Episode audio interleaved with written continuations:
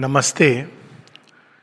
दो प्रश्न हैं। पहला प्रश्न है, एक एफोरिज्म है शेयरविंद का to hate the sinner is the worst sin मतलब बाकी हम पाप तो पाप है, लेकिन घृणा करना किसी से, किसी ने पाप किया है, ये पाप के कंसेप्ट है इसमें, जो बड़ा इंटरेस्टिंग है, लेकिन इसकी बैकग्राउंड है जो जीसस क्राइस्ट कहते हैं कि तुमने पहला पत्थर वो मारे जिसने ये पाप ना किया हो। लेकिन यहाँ श्री अरविंद उस सत्य को बहुत आगे ले जा रहे हैं। For it is hating God yet he who commits it glories in his superior virtue अब इसको हम माता जी ने इसमें बहुत लंबा एक्सप्लेनेशन दिया है। मैं एक छोटे से उसमें बताता हूँ कि to hate the sinner is the worst sin because it is hating God अब ये इसका क्या अर्थ हुआ? भगवान तो शुद्ध हैं, भगवान तो सब कुछ है सर्व साक्षी हैं। तो गॉड को हेट करना सिनर को हेट करना एक कैसे हो सकता है? तो यहाँ पर हमको ये समझना होगा कि अनलाइक वो एक कंसेप्शन है गॉड का कि गॉड वहाँ है, वो तो शुद्ध है। और ये संसार अपनी गति से चल रहा है जहाँ मनुष्य अपने कर्मों के लेन देन के लिए जिम्मेदार है। लेकिन अगर हम शेयरविंद की व्यापक दृष्टि से देखें और ये असली वेदांत, गहराई से देखें तो ये सृष्टि क्या है? It is the becoming of the being भगवान ही है जो सृष्टि बन रहे हैं। अब इसका एक प्रैक्टिकल एग्ज़ाम्पल ले लें कि आप जा रहे हो और एक आपने कोई पेंटिंग बना रहा है और आपने वो पेंटिंग देखी और वो पेंटिंग अभी बन रही है, पूरी बनी भी नहीं है और आपने कहा कितनी बकवास पेंटिंग है। तो आप किस पर आक्षेप लगा रहे हो? पेंटिंग पर या पेंटर पर?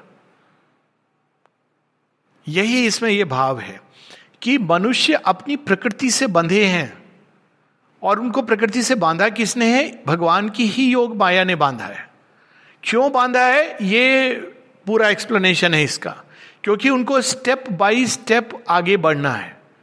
अगर सीधा जैसे ही जड़ तत्व में पहली बार आ, सोल एक भ्रूण के समान है वो प्रकट हो गई और उसी समय आपने उसको कह दिया कि नहीं यू आर डिवाइन तो उसका क्या परिणाम होगा? शेरविंद बताते हैं कि वेदांत के जो सत्य हैं, उनको जब कोई अनरिफाइंड माइंड समझता है, जब वो वैराग्य की बात करता है, लेकिन वास्तव में वो इस प्रकार का है, जैसे कोई शराबी, कोई पियक्कड़, वो दारू की बोतल का इस्तेमाल करता है नशे में आने के लिए। तो वेदांत का एक बहुत बड़ा ट्रूथ है, लेकिन उसको हम मिसयूज कर सकते हैं। तो भगवान एक ट्रेनिंग है, एक स्टेप स्टेप्स और स्टेजेस हैं। तो वास्तव में सिन क्या है? सिन इग्नोरेंस है। अब आप इसको ऐसे देख लीजिए कि छोटा बच्चा जन्म लेता है। वो एक उसके पालने के अंदर है।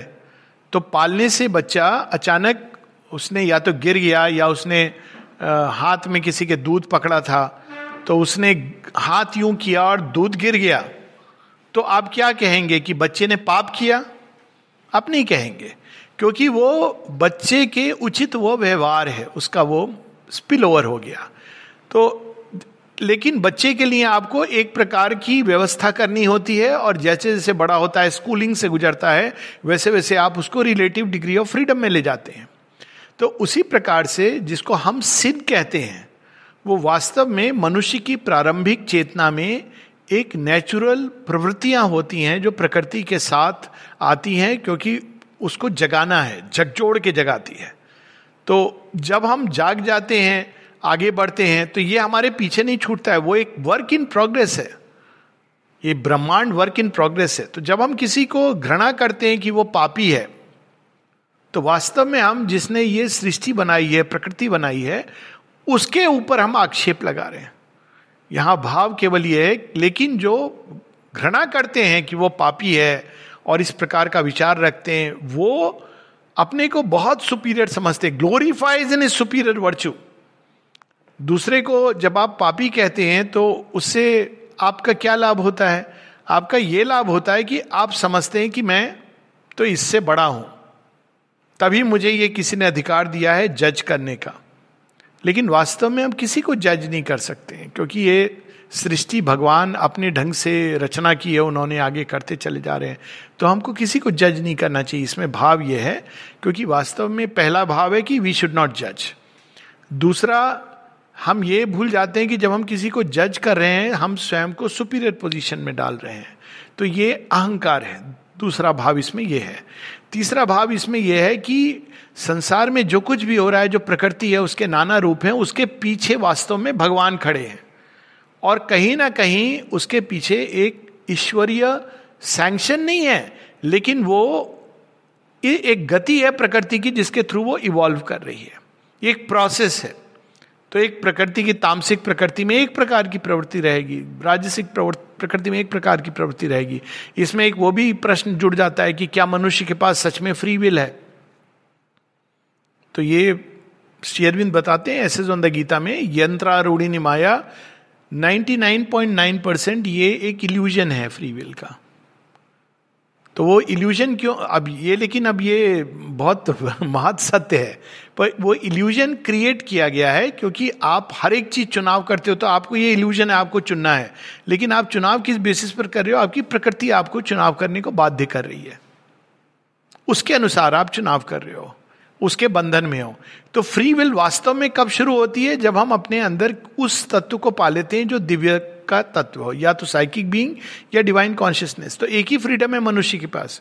वो है to align our selves with the divine will और डिवाइन विल के साथ जब हम एक हो जाते हैं, तब हम कह सकते हैं कि वी आर फ्री लेकिन वो भी फ्रीडम मतलब क्या हुआ? वो फ्रीडम ये नहीं कि मेरी मर्ज़ी, जो मैं कर पाऊँगा। फ्रीडम ये हुआ कि मैं वही चूज़ करूँगा, चुनाव करूँगा, जो भगवान चाहते हैं। यही एकमात्र मनुष्य के सामने विकल्प है। तो अगर उस दृष्टि से देखें तो सारे संसार में सुपीरियर वर्चू का कंसेप्ट खत्म हो गया। प्रश्न हमको केवल एक करना है, ये नहीं कि पाप है या पुण्य है, कि क्या इस समय हम भगवान के संकल्प के साथ अलाइंड है, एक है कि नहीं? This is the only question जो वैलिड है।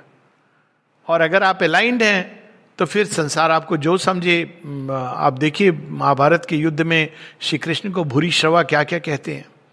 कितने आप शब्द कहते हैं? लेकिन वो संकल्प उनका अलाइंड है। वो तो डिवाइन संकल्प को लेकर के प्रकट हुए हैं।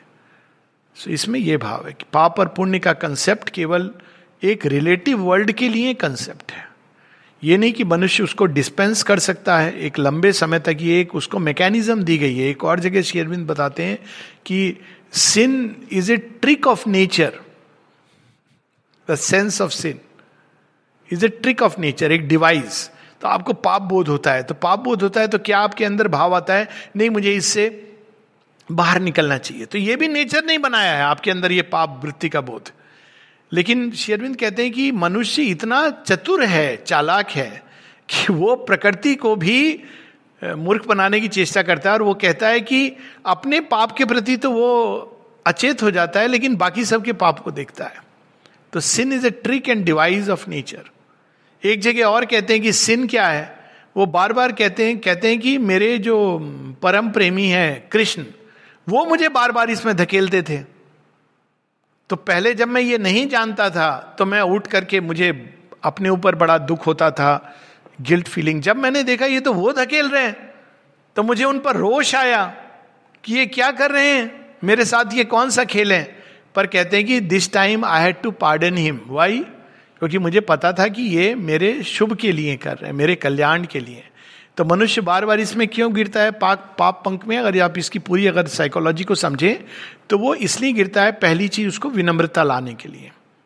नहीं तो वैसे ही पफडअप होता है कि हम बड़े मॉरलिस्ट हैं।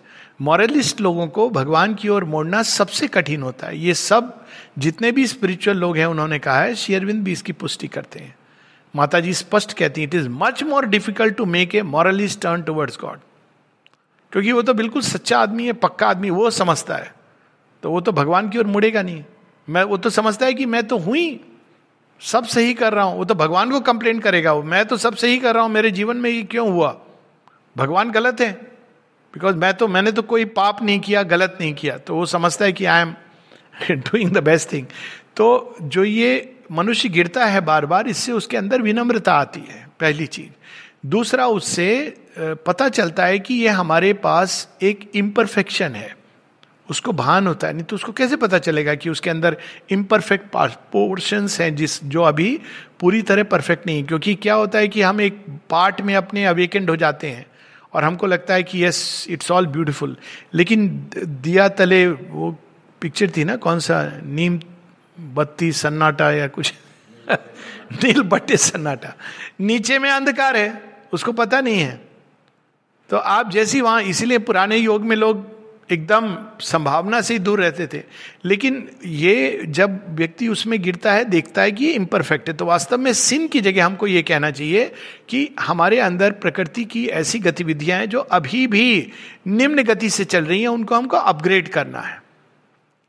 और अपग्रेड करने का माध्यम शेयरविंद ने बता दिया है कि ईगो सेल्फ और डिजायर्ड सेल्फ और उससे जो पैदा होते हैं छह विकार। और द्वंद इनसे जब तक हम बंधे हुए हैं, तब तक हमारी निम्न प्रकृति अपग्रेड नहीं हो सकती है। तो अपग्रेड करना है तो you have to come out of that उसके बाद the same action can be in a very divine way एक बड़ा डिस्कशन चल रहा था इस पर तो एक वेबसाइट पर। How do yogis have children ठीक है? सो ये एक